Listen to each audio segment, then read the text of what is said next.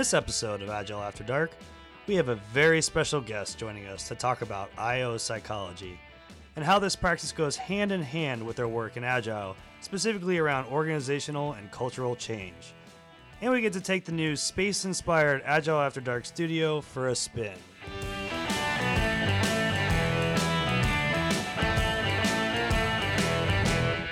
Welcome to Agile After Dark, the podcast that addresses agile topics not talked about in the light of day. I'm your host, Greg Adams Woodford. I'm sitting here, and my co host, Brandon Gartley, is sitting there. As always. So today's episode is IO Psychology and Agile Breaking the Resistance. And to help us understand this rather new concept is Carrie Overman. Uh, Carrie has a master's degree in industrial organizational psychology and is a practicing HR IO consultant. So I'm going to ask you to tell us about yourself a little bit, but I think you know Brandon, if I'm not mistaken. Yes, um, I think you did a great job introducing me. So uh, you'll have to fill me in on what else you want to know. But uh, yeah, Brandon's my hunky husband. hunky husband. Yeah. Oh my God, I'm writing that down. That is his new intro. Yeah. Brandon, my hunky that's my hunky I... co-host. Hunky. Yeah, hunky. I'm writing it down. You said husband. Yeah, there you go. Hunky husband. My, my can't well, say husband. I'll just say yep. hunky. Yeah. He's taken, Greg. Okay. All right. All right. I'll back off. Okay. so, how did you get involved in this um, in this field? Did you start out in HR, or did you start out? Where, what? How did you get involved? No. So actually, I had always heard about this. It's it's been around for you know 30 plus years and I had always had an inkling to want to study this as I have an undergrad in psychology and really wanted to focus on business and how psychology plays a role in how uh, people work together, how they perform at work, how they're able to achieve their best selves in, in a work setting. So just really always been a fascination of mine and, and sought to pursue it by getting a master's and, and really uh, putting it to work in the workplace. All right, well, good. So you're here in the After Dark studio, newly improved. Uh, After Dark Studios in the Heartland. Um, again, we've moved just a, a, little ways from the original location. Um, our cat, our favorite cat, uh, is still here. Yeah, Sassafras is uh, definitely still around. Uh, she was, I would say, heavily involved with some of the reconstruction of the studio because every single time I made a move, I had to shoo her out of the way. Okay, so what? So the reason that I think we um, are talking about IO psychology and Agile, and I'm not even sure what I understand what IO means, uh, is because in the agile world, as we know, there's a lot of resistance to organizational change. Um, and as we talk about, it's easy to learn some of the agile principles uh, and whatever flavor and or uh, framework we have with that. But it's hard to have behavioral change that's consistent and persistent. And so, what we wanted to do is explore a little bit about what this IO psychology and agile means. And of course, we wanted to bring in the expert to talk about that. And this is, I think, more about cultural change than it is about anything else or organizational change. Yeah, and I want to add to that. I mean, sure. I think uh, the past podcasts we've had have kind of been building up to a lot of this, which is, you know, we kind of talked about what agile kind of misunderstandings are, and we kind of went all the way to transformation if we get to transformation, we, we talked numerous times about cultural change, organizational change, and as as as much experience of the people that we had coming on talking about agile and transformation, there's only so much that from an agile perspective that I think we kind of run up against a wall. We talked about with Steve with DevOps, we talked about with Shiloh with transformation, we talked about uh, with Danny in terms of coaching versus consulting. But for this one, I think that I kind of think they go hand in hand because they kind of have a lot of parallels. Because I've obviously talked to Carrie about this quite a bit, uh, and she's actually helped me quite a bit as a coach. Is this uh, what you talk about when you're just like, you know, the TV's on, you're like, hey, you know, let's turn the TV off and just talk a little bit about IO psychology? Yeah, that and cats. Okay, all right. I just wanted to make sure. No, I think that's a really important important part of this conversation because I do think again we talked about transformation, a, a word that's overused and we're you know we're always trying to promote transformation but i think again we leave a big part of that out which is the actually the organizational change part so i think what we're going to talk about today is, is very apropos to that and what real transformation might mean if we would add something like this to the model yeah right? yeah i mean i think we we run into a lot of times with organizations you know, we as we are quick to say, well, leadership didn't buy in, right? Or, you know, the the rules didn't match up with what we have in our frameworks, right? And that those things, because of that, that's why it failed. And I think that you know, uh, we're talking with Carrie, and she'll certainly go into the details about this. It's you know the the combination of who the individuals are within an organization, how the organization deals with them, but also that there is kind of there's some science behind it, right, Carrie? Oh no, this is. I knew there was a reason that you invited her. It was this whole nerd science thing. Once again, it's, it always comes up. So here's what I want to start with. Let's go back to the basics because I again don't know Yeah. anything about it. So is this HR? What does IO stand for? Like, well, I, I'm not sure I understand how these things fit together. And I know what HR is. HR is human resources, right? It means that people get paychecks and they get benefits, and if they if Get there's some onboarded. if they get they get on board, if they get in trouble, they get on a PIP, a you know, performance plan, whatever it is. Was But that's speaking from experience. yes, no, uh, not put people on exactly, not exactly. All But I do have a lot of experience with HR, and I'm actually a big believer in HR as as as not a um, you know benefits management organization, but something that drives inspiration through an organization but typically that is not what's happened. I've been lucky in startups to have those experiences so i have an appreciation for hr on that level but i think mostly that's not what hr is. So what is this io thing and how does it relate to hr Yeah, so industrial organizational psychology is what IO stands for, and it's a science of human behavior as it relates to work.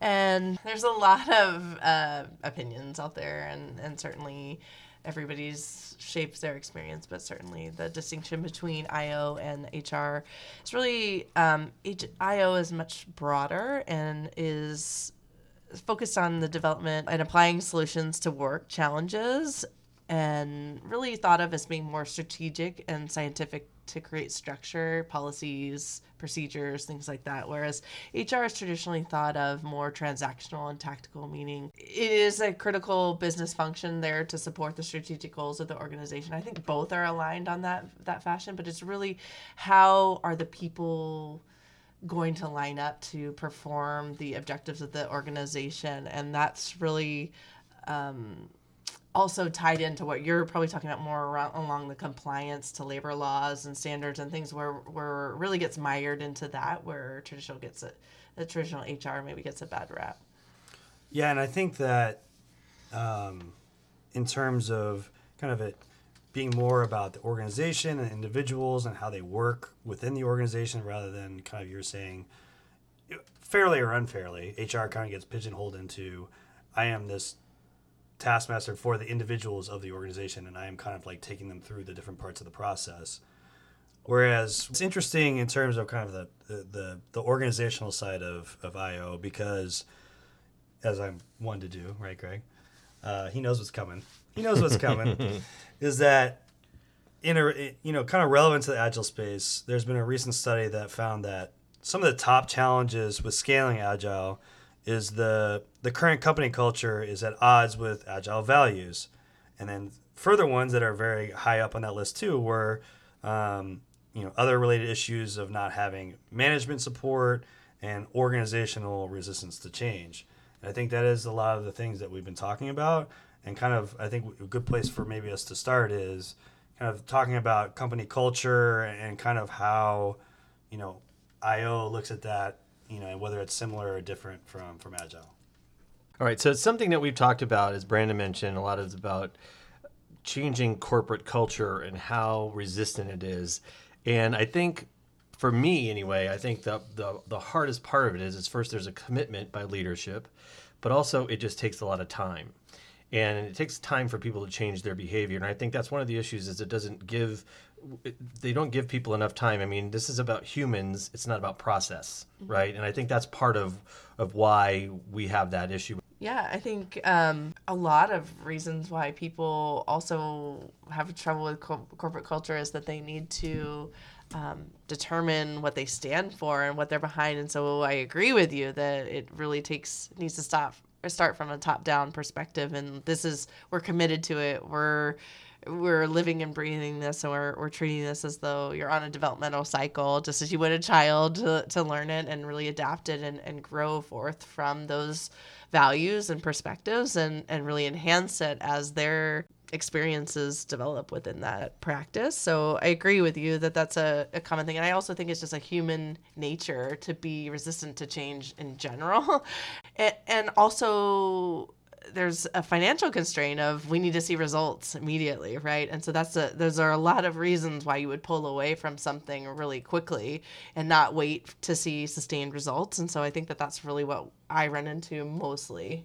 Yeah, uh, someone knows a little bit about finances and finance restraints. It and- makes me like I'm a finance person, which is not No, true. no, that was Steve last But- time. But right. no, no, but he was like, what, "How am I going to pay for it?" But yeah, Yeah. w- but which is true. And so what, what you're saying though too is the biggest investment in an organization is in the teams who do the work, right? Absolutely. And so if you can't align the the and especially when it comes to vision and inspiration, and you can't align people to those things, they're not going to do. You can do a lot of things with people who you may call mediocre if you provide that vision and inspiration. And I think one of the things with, with talking with Carrie in the past that's been really helpful to me is, you know, IO has a you know a, a long. We can't get into all. We could actually probably have a podcast about this alone, which is about motivation, right, and how you motivate your people. And and I think you know I don't know if Carrie if you can speak to that more because you know much more about it than I do.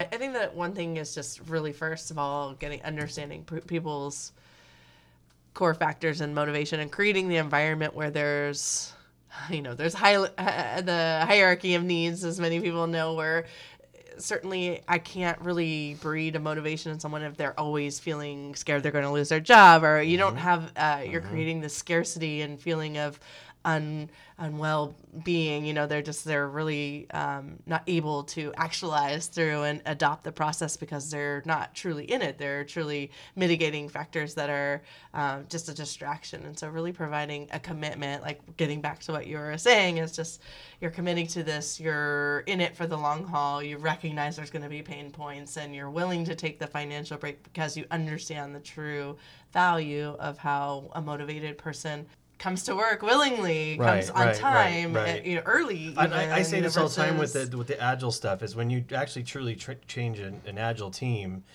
or an agile team adopts you know the agile principles. A team they they come to work because they want to come to work. They're happy, and if you see that team versus another team who operates in a more traditional project management type and they don't have the leadership to provide that inspiration it's a very different thing and that's kind of about job satisfaction and i know there's this occupational health and well-being thing sounds very hippie to me but i don't know if you want to talk about that and i by the way i'm, I'm the one who's always said that agile's when i first lear- learned about agile was I said, you know, it sounds very dirty-footed hippie. We're just going to defer commitments and all that stuff. But really, what it was doing, it was just speaking to the fact that the world changes and people need to be able to respond, and that's really what you want to teach people to do. Yep, and you also want to create that. I like about agile, which is something that's you're seeing more and more incorporated into organizational performance management or just anything. Is this continual two two way dialogue? So there is no sense of being out of touch and really not being able to respond to what the employee truly wants or needs or the obstacles that they face in order to address them in, in a timely fashion is really important. Um, And empowerment too, to- right? To, to say that you're a part of the team. You, you, we want to listen to you because you probably have some good ideas. Because guess what? You actually do the work. Exactly, and that's been uh, something that has been newly recognized or re-entering the thing. Is this is just really the frontline managers or the the day in day out workers of or producers that they're really the ones that are going to be the the best people to consult for changes needed or um, that's where the best ideas come from because they're yeah they live and breathe it and and really have a passion for making it better So I have this quick story, Brandon, and you can cut this if you want. Um, but there was a situation in which we had a, a big group of people, a big team of people that were over 100 people. And um, they were doing great and they were working in an agile fashion and they were learning to work as teams and they were forming teams and they were doing their own thing and, and really being productive and hitting their commitments. And then a, a, a decree came down from on high, which they didn't even know who that was. And they said you will do this by this date in this time frame and you're going to get this done and you saw the team start to unravel because precisely because the managers decided, oh well, you know what, we're going into room and we're going to figure out how you all are going to hit this date, and even though you do the work and we don't do the work and we don't even know what you do, we're going to go make the decisions and then we're going to hand that to you and tell you what to do. And here's the result of that: hey, we just work here. I'm just going to come into work. If you're going to tell, just tell me what to do and mm-hmm. not include me, because I actually, if you put us in a room and had us help figure out the problem, I bet you we would do it Right. in half the time and we would get there. But you just telling us what to do just makes me feel like I'm just a factory worker. I'm just coming in here. I think you're you're hit the nail on the head. Is that that's often that's a, a really common complaint and thing that is a big miss by companies by not involving that. But I do also say that there I can see the other side of it where there's the challenge of um, too many cooks in the kitchen or who is it that we consult? How are we recognizing Well, that's a good the people that you want to consult? And Yeah, so good point. and also that slows down decision making. So although it gets you there, it's just one of those things that really I, I see where it's always going to be this battle of of how are we going to come together to come across if you create this um, environment where you're eliciting opinions all the time before the problems arise that's really and, and having this dialogue in a way for those communications to happen is probably gonna lead to the best results versus when we're in a critical position of needing to make a decision. And of course the management's gonna rely on what's always been done and what's worked or some sort of outside consulting firm because there's also sometimes just a lack of transparency and a want to involve them on all the critical pieces at the bottom that they need to know in order to make the informed decision on you know what needs to be taken next So, do you want to expand on that? I never thought that's a really interesting thing. is. Is. to say we all we're in agile. Oh, just let the teams do it. Yeah. But nobody talks about the. I do a little bit to say that it goes both ways, but it's I, it's very surface level. That's a really interesting. I don't know if you want to do it now, true. but I mean, it's really everybody interesting. Bo- everybody has a boss and timelines and and things to meet, and there is what we're missing is is that's that's never going to stop. Top will come down, and bottom needs to come up for it to be effective. But you need to have. Um, the whys, the like you were saying, like what's what would really help a top-down decision is why did we come to this role? Any sort of transparency around why we need to shift gears is going to get a lot more from your Yeah, and uh, we've Please. talked about it in a couple of podcasts. Actually, you know, it and there's a reason that there's a lot of chatter about it right now. Is that in, in the traditional business world, is that strategy to execution gap. For us, it may be more of the vision to execution gap from an agile perspective, right? But I think one of the challenges that we see is there's there's no silver bullet for this, obviously, otherwise everyone would be doing it. But I think that you you really brought up an amazing point, Carrie, which is you know the transparency and the communication is one of the best foundations for ensuring that everyone's on the same page. So the people that are doing the work are motivated because they know why those decisions are being made, right? And the people that are quote unquote making the decisions, they are getting input, hopefully, from the teams that are doing the work. But you really bring up a great point. Is like from an agile perspective, sometimes we get lost in this whole. Well, the teams know the work best, and so therefore they're the ones that should be driving how the changes happen. Yeah, and I can give you a personal example of this. First startup I worked at, we were t- toying with agile, but it, it really wasn't a term we used. But we, some of us were, mess, you know, thinking about it.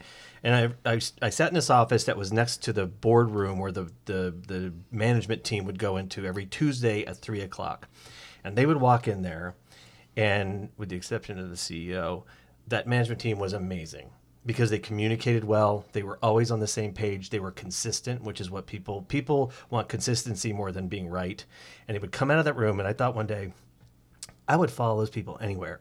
And guess what we did as a company? We followed them anywhere. We did whatever they said and we stuck together until we sold the company we stuck together. And even after that we all came back together to do other companies because of that leadership. And that, that to me that was where i first learned that that it's like if you have good leadership people will follow you. And i'm not talking we didn't there's some characters in that group i'm telling you as far as the the people the, you know the people who were, were working. But we would go anywhere for those people you know? It's amazing. There's the statistics out there. It's like you spend a majority of your life at work, right? And, and I think you brought up the occupational health and well-being and stuff. I mean, it, there is some research in terms of uh, recently done by the American Psychological Association that 60% of Americans report that work is very or somewhat significant source of stress. Um, and according to the same survey, work contributes to stress more than family issues or health. I mean, if you think That's- about that, yeah. I mean, you know, we always talk about you get married, you move, you have kids, like those are the three stress. But like, truth is, you're spending the majority of your time Oh, at for work. sure, yeah. And so if you don't have that situation that you described where you have that we're in concert, we are communicating, we feel like we're all on the same page, the motivation's gone, mm-hmm. right? And you know, we, we, we kind of wind up, we're just, as you said, we're just task takers, we're just here. Well, and you align this disparate group of people. I mean, think about the people that you work with, the people that are from different cultures, the people that are from different socioeconomic backgrounds, the people who have had terrible jobs and bad bosses, and you're trying to unite all these people or their family lives or whatever's going on in their personal lives and a good leadership team can have those people all align to a common goal if they have a vision and if they and it's easier in a startup to be honest. I mean let's you know Right. that's it's because you're small and you know and in a big organization it's really hard because there is a disassociation from top leadership. And i just was in a meeting today talking about this and reports what kind of reports are we going to provide the leadership you know and they haven't even started working yet so they don't even know what what report would you do when you don't even know what your work is yet and I don't want to devalue um, metrics. They're really important, right? Creating a baseline to then know where you need to go from there, and um, you have to understand like how are you? If there was an A and B conversation, how would you let C, D, E, and F into know where that was progressing or how that was doing, given there's a lot of responsibility and money on the line. So I have to be sensitive to the fact that I understand why there needs to be these processes and these ways to communicate that don't make sense to the people that are in it.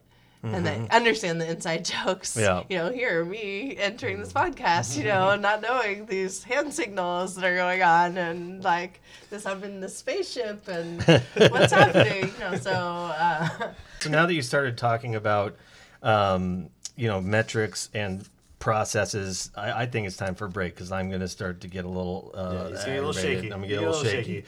So uh, what we do want to do is request any feedback uh, about Agile After Dark, our topics, the way we do the podcast, our new spaceship. Um, uh, just uh, send the feedback to feedback at agileafterdark.com.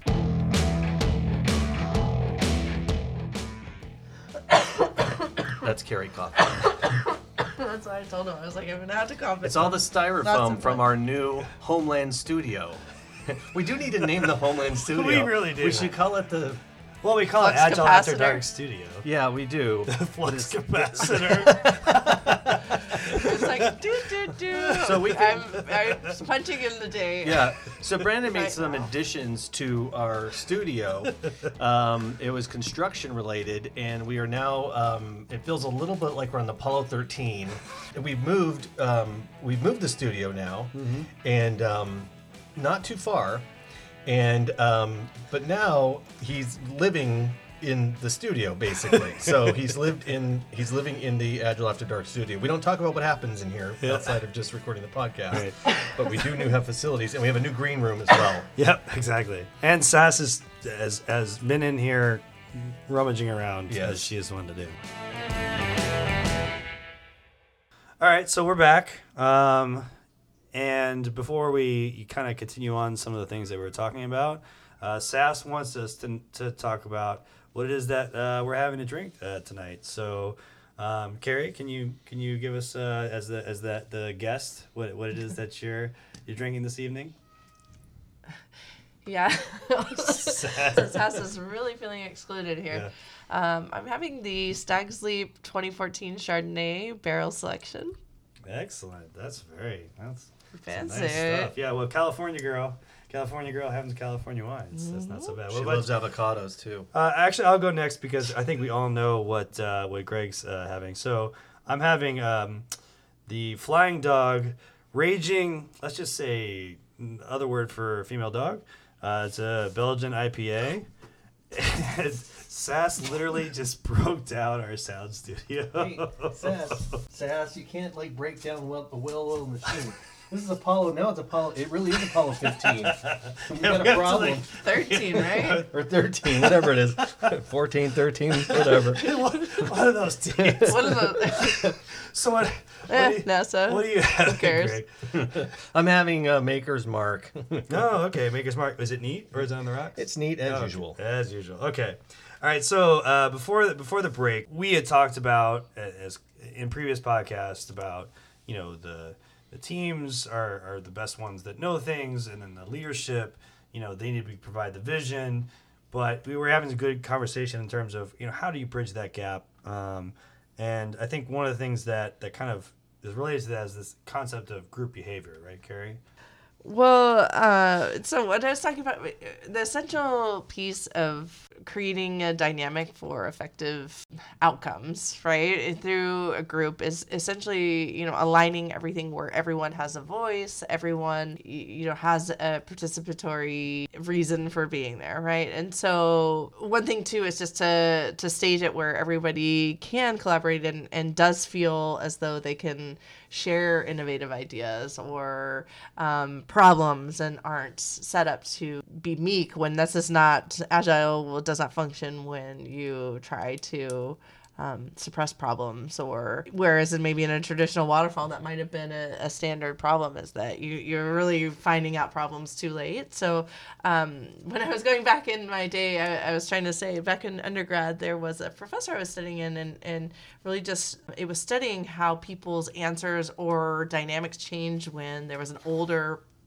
person. So I was working with like ninth graders and seventh graders, and then how when two seventh graders were paired together, they were better able to collaborate and didn't feel the pressure of um, saying something wrong or being timid in the in the presence of um, you know someone older or more experienced or a different personality. Maybe they were popular maybe they weren't. There were all these different variables that added to whether or not a group was able to effectively collaborate together. And so when you think about being a leader you know ha- not having too big of a voice ensuring that you're um, making sure that maybe your your most timid brightest mind is speaking up or you know how are you facilitating the conversation in order for that to happen and that's really key for an effective group Yeah, and you know what, Carrie, that absolutely um, aligns with. I worked in education for seven years, and from K twelve, and one of the one of the new kind of themes in education was was group learning, mm-hmm. and so we break kids into groups, and it's exactly what you said. They were always more effective Yeah. when they were working in groups for exactly the things that you said. yeah. when it appears so you also have to have bring so if i bring someone that's an expert in their domain and you have every, all bases covered the ideas right? You have all the brightest minds in the room that are all no one's above one another and they're all just collaborating to come at reach the solution or this deadline or whatever it is to uh, you know product output. You're you're creating the environment for that to happen. And so by doing that you're really making sure you have the knowledge skills and abilities that are suited for whatever in you guys' case the user stories that you're trying to create or you know in the workforce as a whole like how are we building that team that's that's everyone's a star on So can can but can everybody be a star? I mean, how does emotional intelligence, for instance, that people talk a lot about, maybe mm-hmm. that's over talked about, but how does somebody who's maybe whether they're in the classroom and they're in fifth grade or they're a developer who's shy and who really just wants to work on their own, you know, piece of work and don't want to collaborate versus somebody who has an emotional intelligence, you know, IQ that's high. How, how does everybody from that one end of the spectrum to the other? How do that? How does that work together?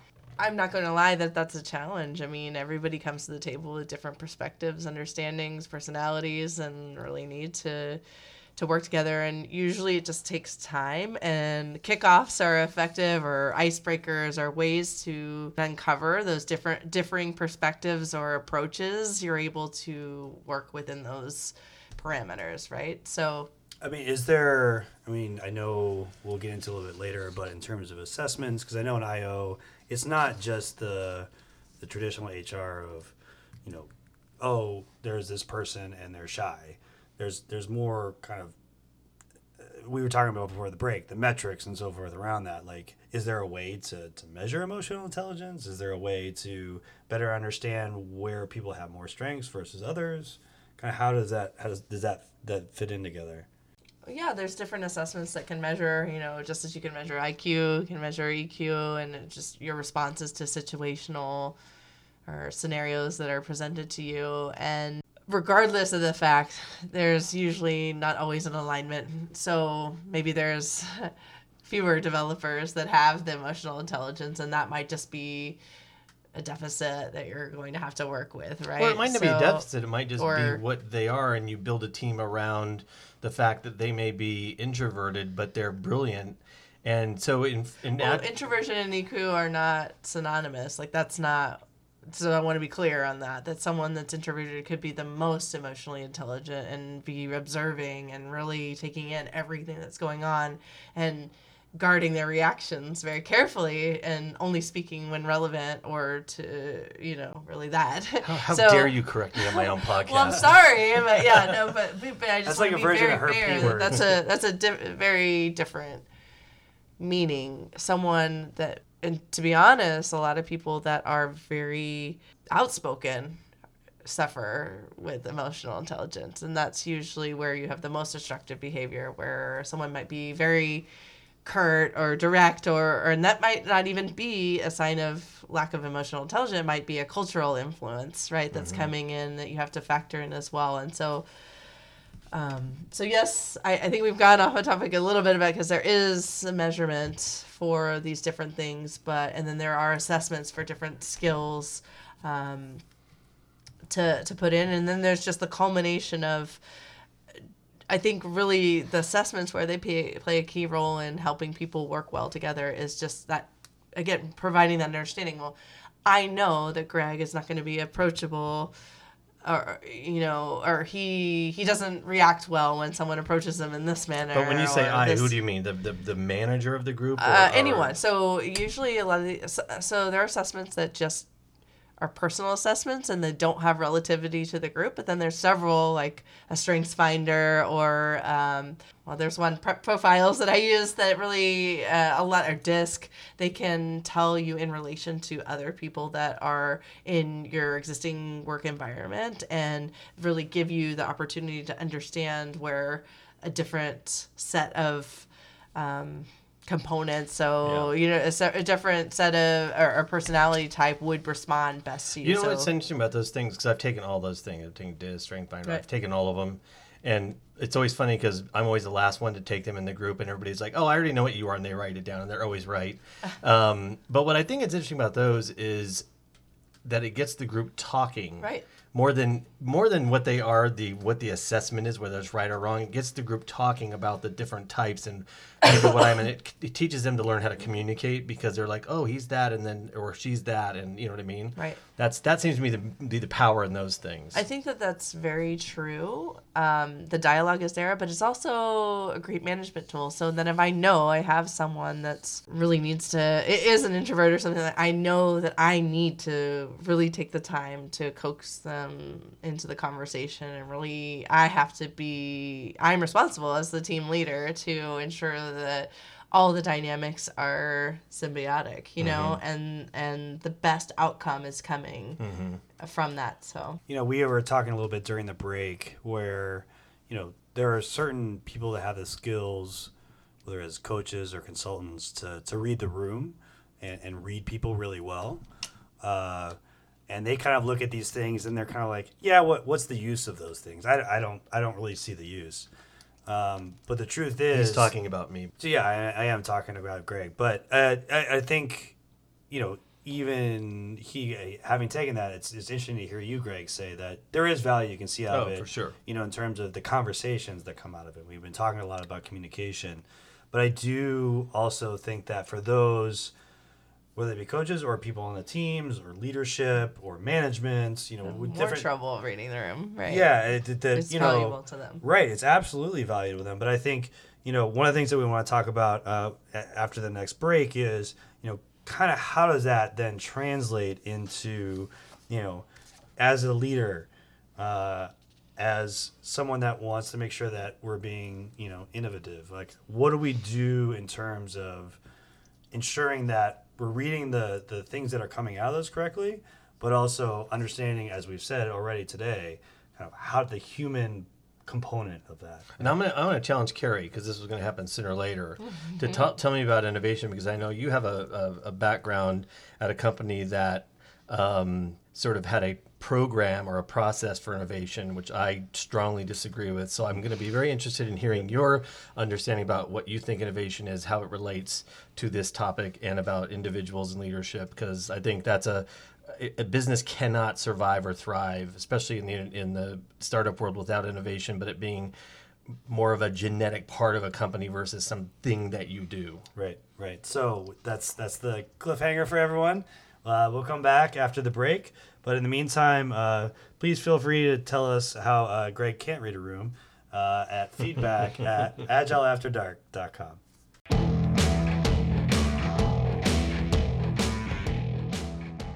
Hey, Danny, You can call. She's He's gone. gone. He left. where's my assistant? What do you need? no, no, no, I'm fine. Yeah, I'm in the fine. green room. Like, Should I need I another card. you? Give me another No. card. give, me Yeah. another, give me another sticky. Come on, where where's my assistant? Come on, where's my gaffer or whatever they call it?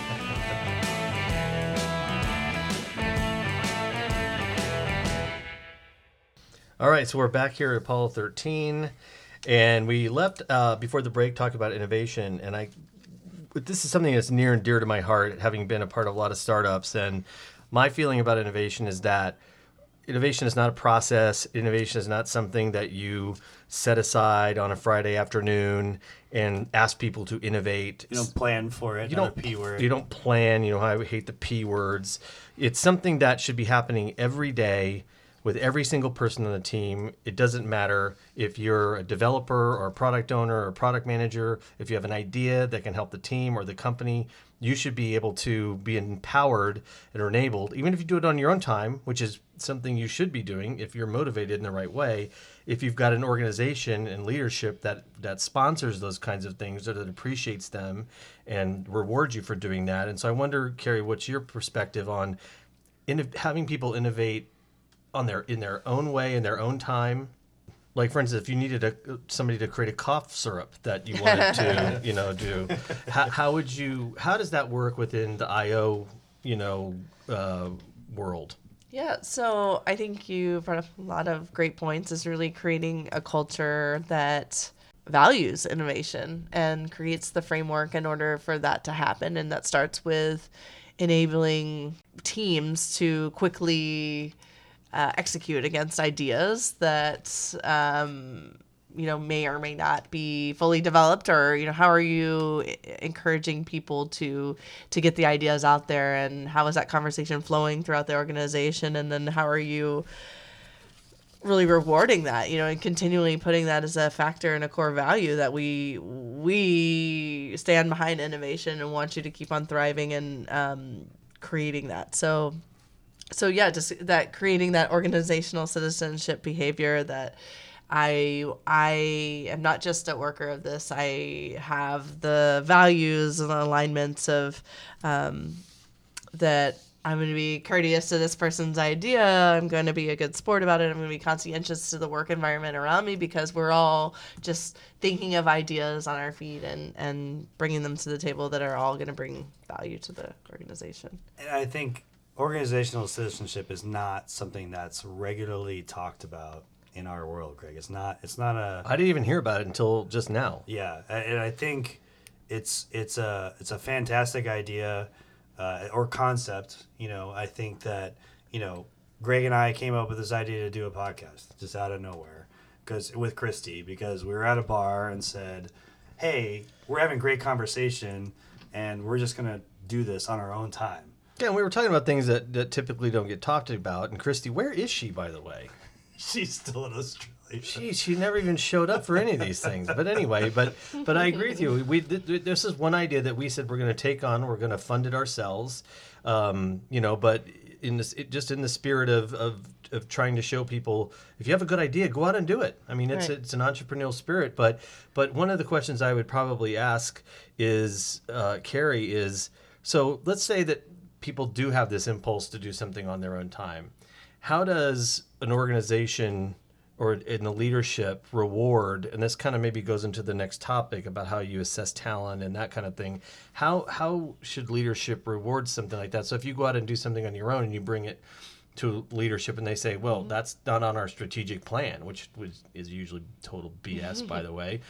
But it could be a great idea, and everybody could think it's a great idea. I mean, how how how can some of those things work into how you would reassess your talent management strategy or your IO strategy? Well, uh, a lot of companies now are having uh, team goals, maybe metric based goals, like say for instance if you're a salesperson a quota but then there's also a personal component or maybe like hackathons stuff like that yeah so there's all sorts of you know personal component or or even further when you alluded to my, my working at google you know allowing the space and time that no questions dedicated to innovative you know thought mm-hmm. and just saying this is our culture we understand that that could be looked at as a time that's not a billable time right essentially mm-hmm. that you're working at something but we we find that uh, we are so committed to innovation that we're willing to to do that because we know that you know one in a thousand ideas is going to be potential but now that you mentioned google um, i would just say so some great things came out of google mail came out of that program, right? Initially, maybe. Let's say. Did let's, he tell you that when I told him after I was listening to yours? No. Google Mail came out. Yeah, Gmail. It's Gmail. Yeah, Gmail. Yeah. Anyway, so don't sound too old. So I know, I know. so sorry, but but but did those? But as that program went on, mm-hmm. Was it as successful as it was when it started? Was there something that was lost from a culture perspective or a or an approach perspective where it just became rote and it just became a part of this culture, but it wasn't really innovative anymore because it was just what do you do on Friday afternoon or whatever. Like what was different from the beginning versus I mean I never hear about anything happening now that comes out of you know I, I hear about Google Labs and other things like mm-hmm. that, but how did it change? I mean you you're not there any longer, but I mean how do you think it it becomes in, if it becomes if it becomes a part of the culture in a way that is you know just now it's just another one of our departments or something like that. You know, uh, that's not that's not what innovation is to me.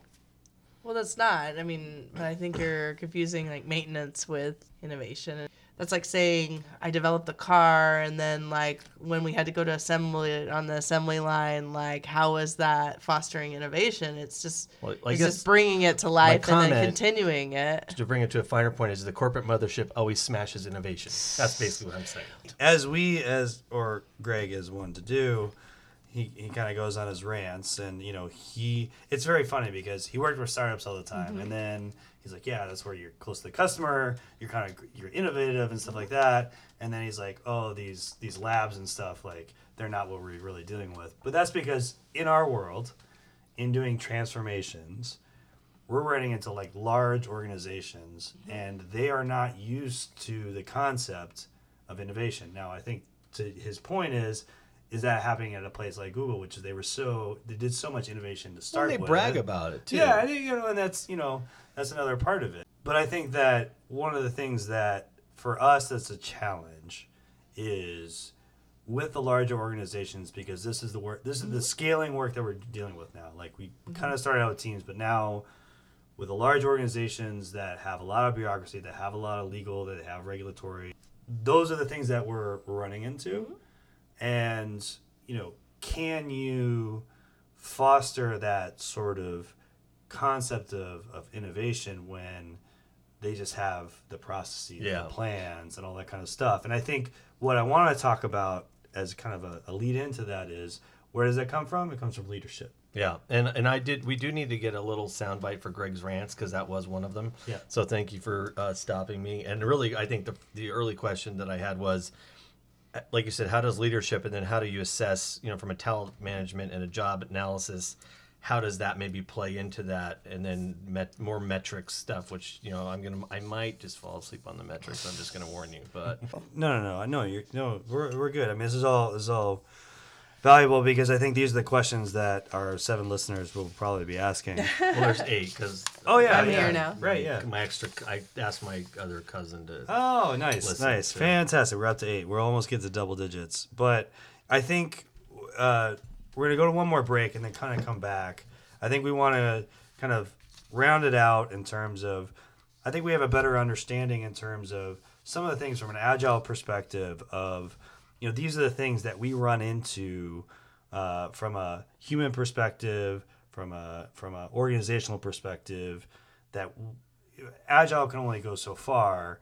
And, and Carrie, you've done a great job in kind of describing how you know these are whether it be you know organizational citizenship, uh, innovation, um, and we can kind of talk a little bit after the break about leadership and then how that leads into a lot of the kind of the the tools that that you you use as an IO consultant, whether it be you know assessments we talked about a little bit, um, job analysis, um, you know, psychometrics, things like that. Some of the tools that you use to really kind of round out the the the type of outcomes that we have, whether it be for change management or, or those sorts of things. So, by the way, if anybody wants to make any remarks and support me on my rants, uh, request any information or give us feedback, go to feedback at agileafterdark.com.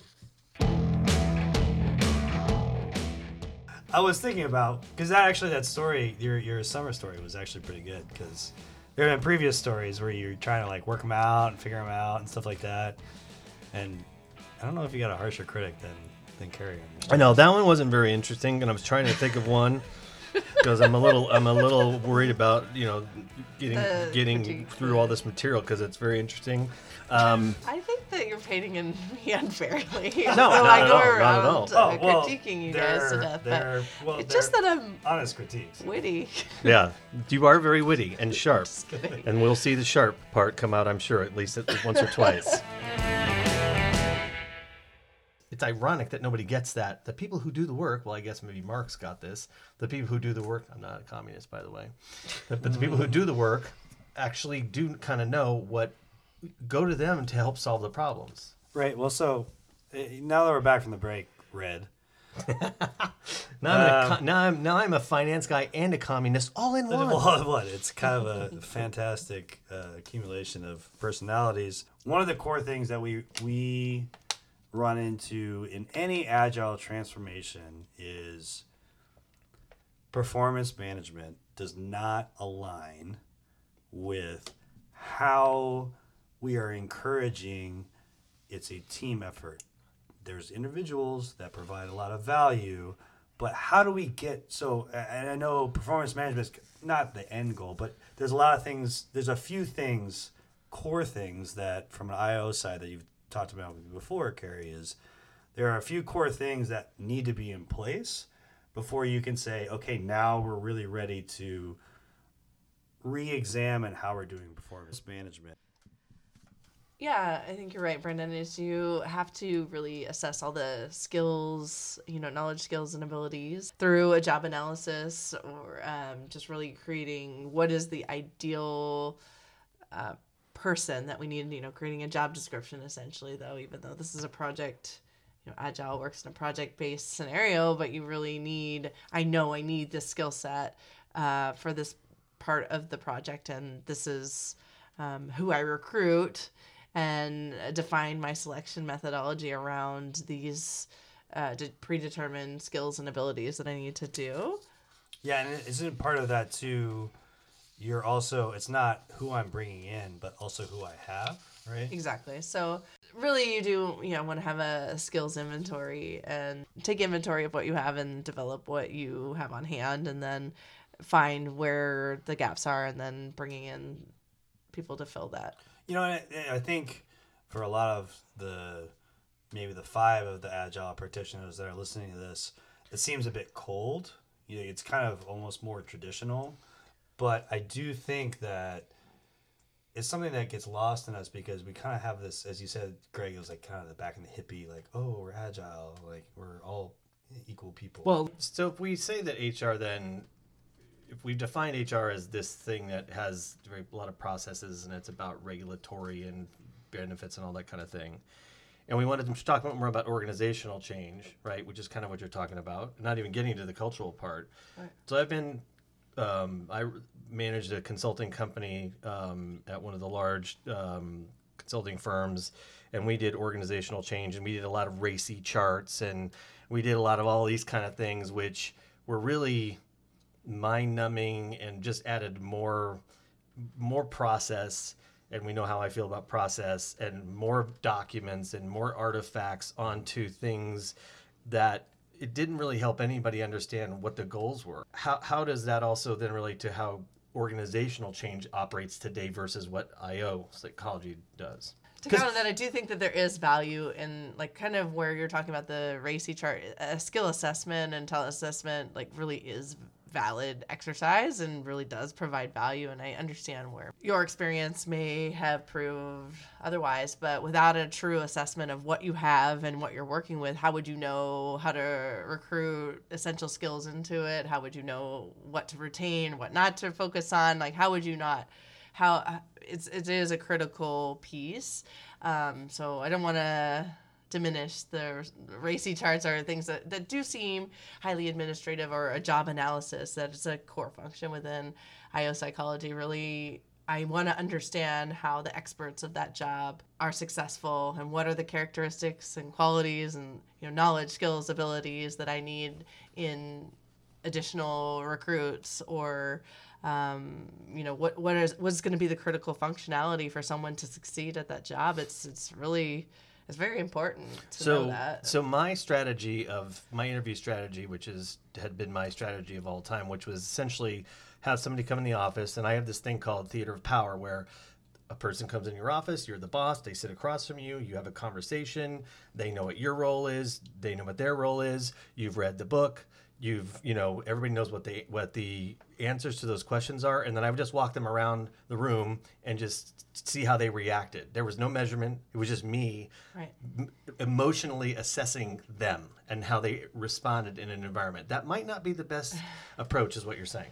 So a lot of the science behind IO psychology is really determining the success uh, or the reliability of some of these in that case you're talking about talent acquisition and how you're interviewing people and like interview a standard interview is actually a very poor measure because of the subject influence and you having to apply uh, structure to those interviews, making sure that everybody has the same experience. You're always asking the same questions to then be able to know and make a solid comparison if you were to use interview as a criteria. But there's several other things um, that could be relevant or more critical to determining really what you're looking for when you're trying to interview someone is a predictor of how successful they'll be in the job. And so is that were you able to walk away with that or did you make some bad hires or how how, Oh, no, no, no, never. successful Not- was it? Maybe Never? only one. Maybe only one. Was that Brandon? not even Just kidding. I knew it.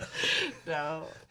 when I was allowing this pretty big group of people to hire in an agile way, what it what it meant was the developers got a candidate in, and the whole team had to like literally the whole team had to assess whether they thought these mm. people were right. Now they have no background in assessing. It was just did they fit? That was literally the criteria. This would take literally months. And the HR people who are responsible for hiring people and Right. might have been compensated on how many people they were hiring, right? There's if there were recruiting piece to that, were so frustrated. And I had a hard time because I was frustrated because I'm like, you guys can't. This is we're make we're we're here to deliver stuff. You can't just like wait till you find the right person, and there really is no measurement around it either. It's just how do you feel about them? Do they fit? Right. Right, and that's a very agile approach to hiring, and and so it's frustrating, right? Yeah, and uh, I'll tell you, a top candidate won't be waiting around for that whole process to work out. So you're going to lose Mm-hmm. That's a a lot good of point. top talent That's a very uh, good to do that. It's happened many times. And this is a bookend thing, and we'll talk about it when we talk about when we get to that performance management appraisal, 360, you know, sort of uh, reviews and so forth and so on. I mean, I know you've had s- Yeah. actual firsthand experience with that, the pluses and the minuses, but I think we did do a good transition into, all right, if you've done the talent assessment, you've done the job analysis, now if you've placed the people that you have into their correct positions and you have some gaps, there is kind of that recruitment and selection piece, right? And how, how does that kind of fit into all of that? Yeah, so I think that's what he was talking about mm-hmm. is like recruiting and then maybe just not necessarily basing it on who was necessarily a right fit from a skills component, but from like a they're gonna I'm gonna work well with them component. And I wouldn't I won't say that that's I won't deny that that's not important. Yeah, no, well, I think, you know, one of the things that I think from the agile side of the fence, you know, there's the ability tests, knowledge tests. Mm-hmm. There's the kind of like in recruiting how much of the testing happens and so forth. And I think there's kind of conflicting opinions about that. I mean, do you do you kind of have a a sense of that, the value of doing that at that recruitment part of the time, or versus, you know, after you already have them kind of in the fold, if you will? Yeah, I certainly think that, well, it just depends upon the use of it, but certainly if you're wanting to, if there's a reason that you need to have a specific IQ or, uh, because IQ is found to be a very a good predictor of, of ability to perform certain jobs, right? And it may or may not be relevant, but I assume it's pretty relevant in your field. And what IQ or emotional IQ or both? Well, or both, but um, but IQ is something that's often tested in like a Oh, Wonderlic testing and assessment, so that I know that this person has the ability to cognitively take on the challenges that they're going to be faced in the job, and so that's a really high predictor of success within the job, right? But that wouldn't be a good predictor of whether or not they'd be able to relate well with other people. And so I usually say there's a good combination of things. So a really good structured interview where you're tackling some of that ability to uncover their emotional intelligence partnered with maybe an IQ test or a personality test. So say a salesperson, you wouldn't want someone that was an introvert or something that you'd really want to uncover that and know they're just not going to be successful in that I don't job. think Carrie would ever hire me, just so you know. Oh, you know, Well, based on IQ, probably not. Yeah, well, All right, so we've kind of we've, we've you have you have what the job is. You realize what you have. You have the gap. You're doing the recruiting. You're doing that assessment. What? Now that you have people in the fold, there is a value to doing it. Yeah, before I really think there's a obvious way to then also have a mathematical criteria of why I am selecting someone or uh, am not, and certainly that's a critical component to relaying that you're not discriminating or you really are having some criteria around who's going to be the best fit, best fit for the position. Um, and use you know util- utilizing that um, across the board. But then there's also, like you said, there's values like something like a Strengths Finder or something like where maybe you don't have the luxury of selecting a team or it's been placed together like you were kind of going down the road, Greg, about. It's just um, then okay, so we've got everybody. How are we going to know? L- quickly learn about them so that we have that that di- group dynamic we talked about earlier and um, be most successful with that. And then also just what what kind of pieces of the project are we going to put them on? Because they, they quickly i know that this person's going to succeed. I know i have their rap sheet from their analysis or whenever they came on the team to to know where they would shine. And i want to leverage those strengths. And then additionally i could take another assessment to see well how um, how are those intangibles that may not have been discovered in the job analysis right? Because that would just be hard facts of skills and knowledge and and maybe i could say they have critical thinking but um, that's not the nuance of i don't know what are your strengths that you found in your test you know that you might be uncover that you're able to use? Yeah, it's it's basically that I can be around anyone and say anything. But Yeah, see, he's perfect. Is what Yeah. his came back Yeah, with. But yeah, right, but at as- any as rate, as a coach, he might be a, an integrator or, or a chameleon that he's able to be, be be more adaptable and and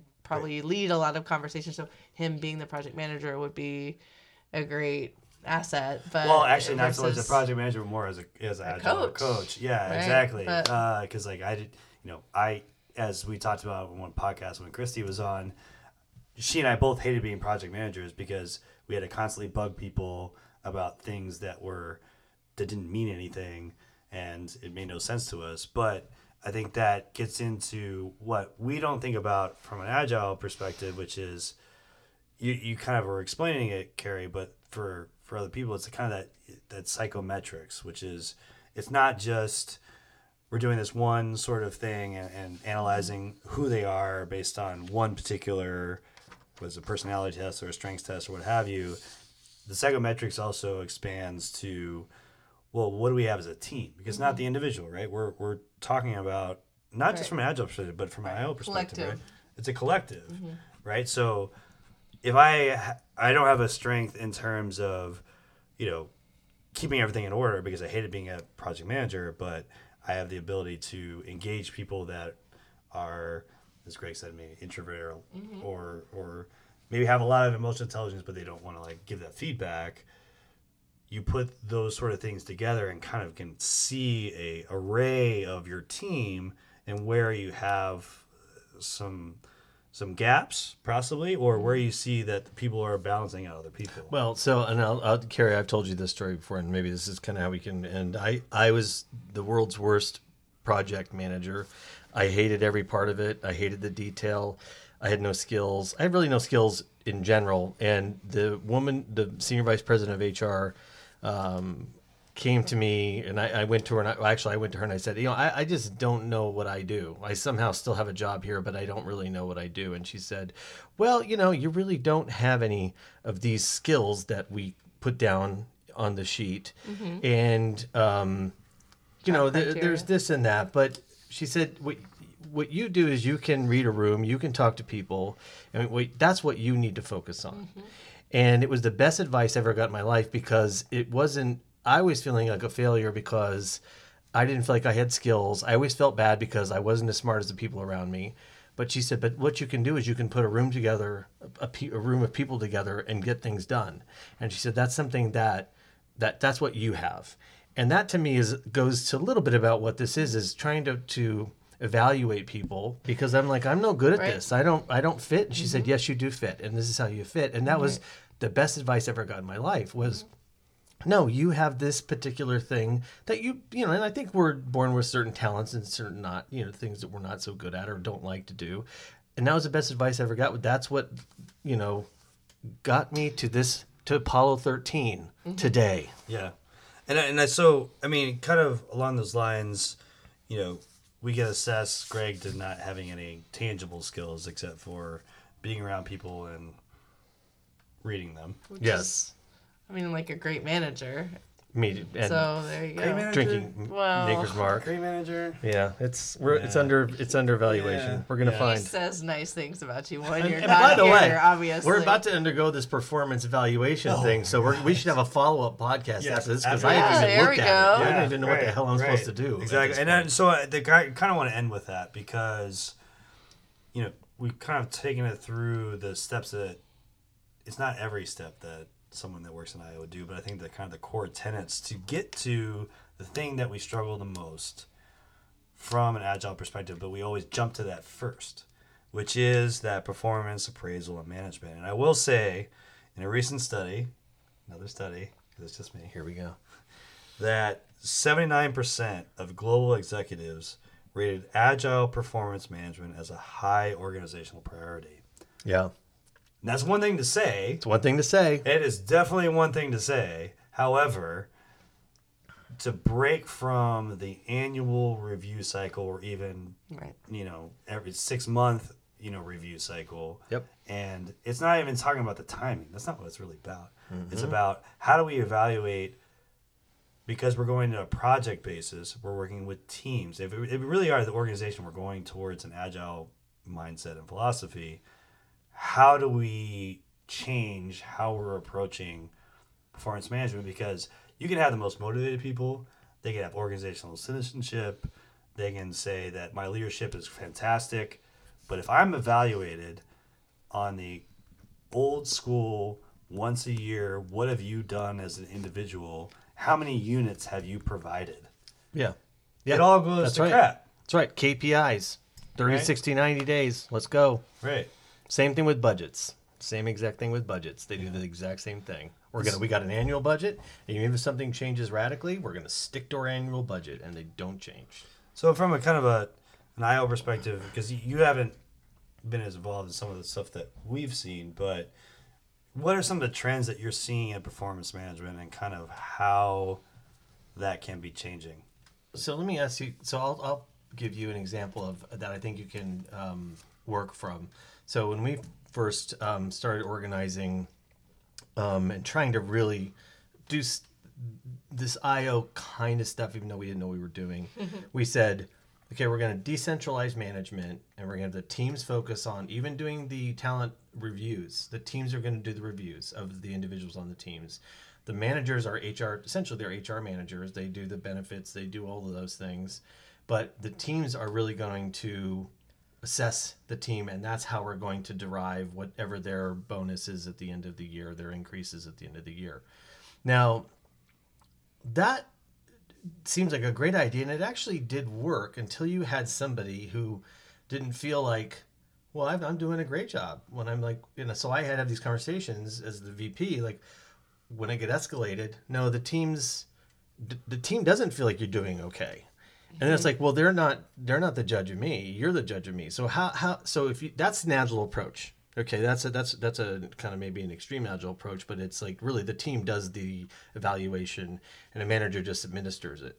So how could this help that? Because when I when it gets to me as a VP I'm like well I guess I just have to trust the teams but there's no governor on that. Well there's a shift from like you said annual performance reviews to having everyday feedback you know MBOs, more of a really having uh, are flexible to the business objectives. If the business objectives are set at a quarterly or the annual stakeholders are getting updates on a quarterly basis, the goal should be aligned to that and achievable in that time so that they can shift as as the reactions or the financials are in and and, and the budget, like as you mentioned. So that's really uh, where everything's going. It's just more bite size, more um, also, there's the peer feedback that you mentioned. So, a lot of this multiple touch point, multi rater feedback that's critical to getting just more data uh, as it relates. But there are challenges around the competitiveness of the environment and how what if I give this person that, what does that say about me? I, I you know I'm I'm egocentric in how I'm rating somebody and like what is it in relation to mm-hmm. the performance I think I'm giving. Yeah. Um, but but in essence, the theory behind all of that is all these data points would then synthesize into a true understanding of, you know, say we're throwing the Russian judge out, or you know what I mean, like in the in the mm-hmm. ice, uh, you know, ice skating Olympics version of the events is that sure there'll be anomalies and and things that don't line up, but uh, if you take the standard standard statistical approach, that it would you know, in theory, all line out to but be it, an effective measure. it sounds it sounds so complicated, and maybe we need this is this the next version, version two of this podcast. But mm. it sounds what you just described sounds, you know, like in a perfect world, if you could gather all that information and put it, it, it put it into some sort of measure that was easy for a human being to understand, that would be great but it sounds complicated. I mean, right. how, how, how where are we along that line of, of where we are as, as is it as far as making it simple for somebody like me to understand, mm-hmm. the communist economist. Yeah. Well, the idea is that you don't have to. So, do you need to understand necessarily everything that's in an algorithm to know that it produces results? So, Ooh. it, it is essentially down. kind of it. Like do I feel like we're ever going to get to a place where everybody understands what's happening? And does it I feel like it's always going to feel a tad out of your reach or control because the point is is that it's all coming together. As a synthesized data point of like I took all these different parameters and some of them were subjective but mind you the idea is that it's all objective but we realize there's biases or things that come into play like I mentioned the competitiveness or the or or comparative like even as a manager well like yeah x well no or i like this person better like all of that seems to just net out in this algorithm of performance management that it is. So so the short answer is no i don't want to get to a place where it's thoroughly understood but i don't think we need to. We just need to be confident that it's coming out in a way that like when you look back at it do i feel like that's fair. When it comes out with the output, do you feel like, hey, I, I feel happy and, and confident in what it's it's giving me is all you really need to agree on. You know, I think uh, from the agile perspective, the, the key part of that is regular feedback. That's what we that is a mm-hmm. core tenet to what we do. Uh, failing fast is not um, seen as something that is held against you. Um, being innovative people say different but like eh, having that organizational citizenship is not something that is seen as an outlier but as we've created this culture. And if you're not doing that well what can we what can we do to to to further enhance your lookout and, and, and how you're approaching the work? Um, and, and i think that one of the best things about this podcast, besides always understanding that my wife is always smarter than me, is that the things that we're seeing. I think this really is the next generation. It, it- you know, we don't, as you said, we don't want to separate HR from IO, but I think you know, kind of the the concept of doing iterative development grew into this idea of agile. And I think that's kind of the HR is growing into this concept of IO because it is kind of a, a philosophy, but approach, but it has some, you know, strong roots. And even though, as you said, it's been around for a long time, I know this has been really fascinating for me, Greg, not only because my wife's freaking brilliant, but uh, also Hard because, you know, She, but- you're just saying that because she called you hunky earlier. Yeah, there Okay. we go. That always helps. But I mean, I, I, I do think that, and Greg during the break had said like this is kind of like one of my missions, one of my things that I'm, you know, uh, always looking out to is because I think that this is the next thing for agile to really start to instead of saying we have a framework, we have these rules, you're not matching to it, your leadership sucks, so that's why it didn't work. Yeah, and I here's what I would say: anybody who's listening to this, and again, I gave you that story about the woman who, who, who gave me advice. Seek out and think about the things we're talking about every day, because you're always going to have an opportunity to, to, either change somebody's perspective, to help them along, to get them through a hard time. You know, you're always going to have an opportunity to do the things we're talking about, even if you're not in charge of HR.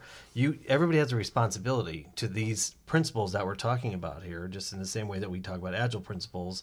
Um, so that that's my takeaway from this, and thank you, Carrie, so much because this has been really.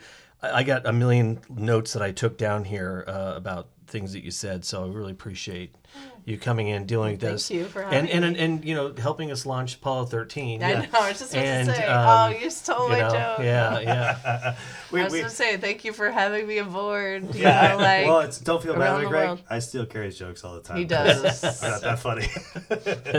well, thanks uh, everyone for listening. Uh, I know this is uh, this is for me uh, a, a definite privilege. We'll probably have Carrie back on again because you know it's, it's something special for me and probably for Greg. And don't forget, give all of your positive feedback to feedback at agileafterdark.com and then specifically GAW feedback at agileafterdark.com. Only the positives. I don't want any negatives, okay? No trolls. Thanks everyone. We'll uh, catch you next time. Yeah, we, we're going to record a whole bunch more as we drink more. Yeah. They sound okay. Hey, Yeah, we are. take Oh, it easy. yeah. Take it easy from the green room. Peanut gallery. Forgot Yeah. about them. Yep.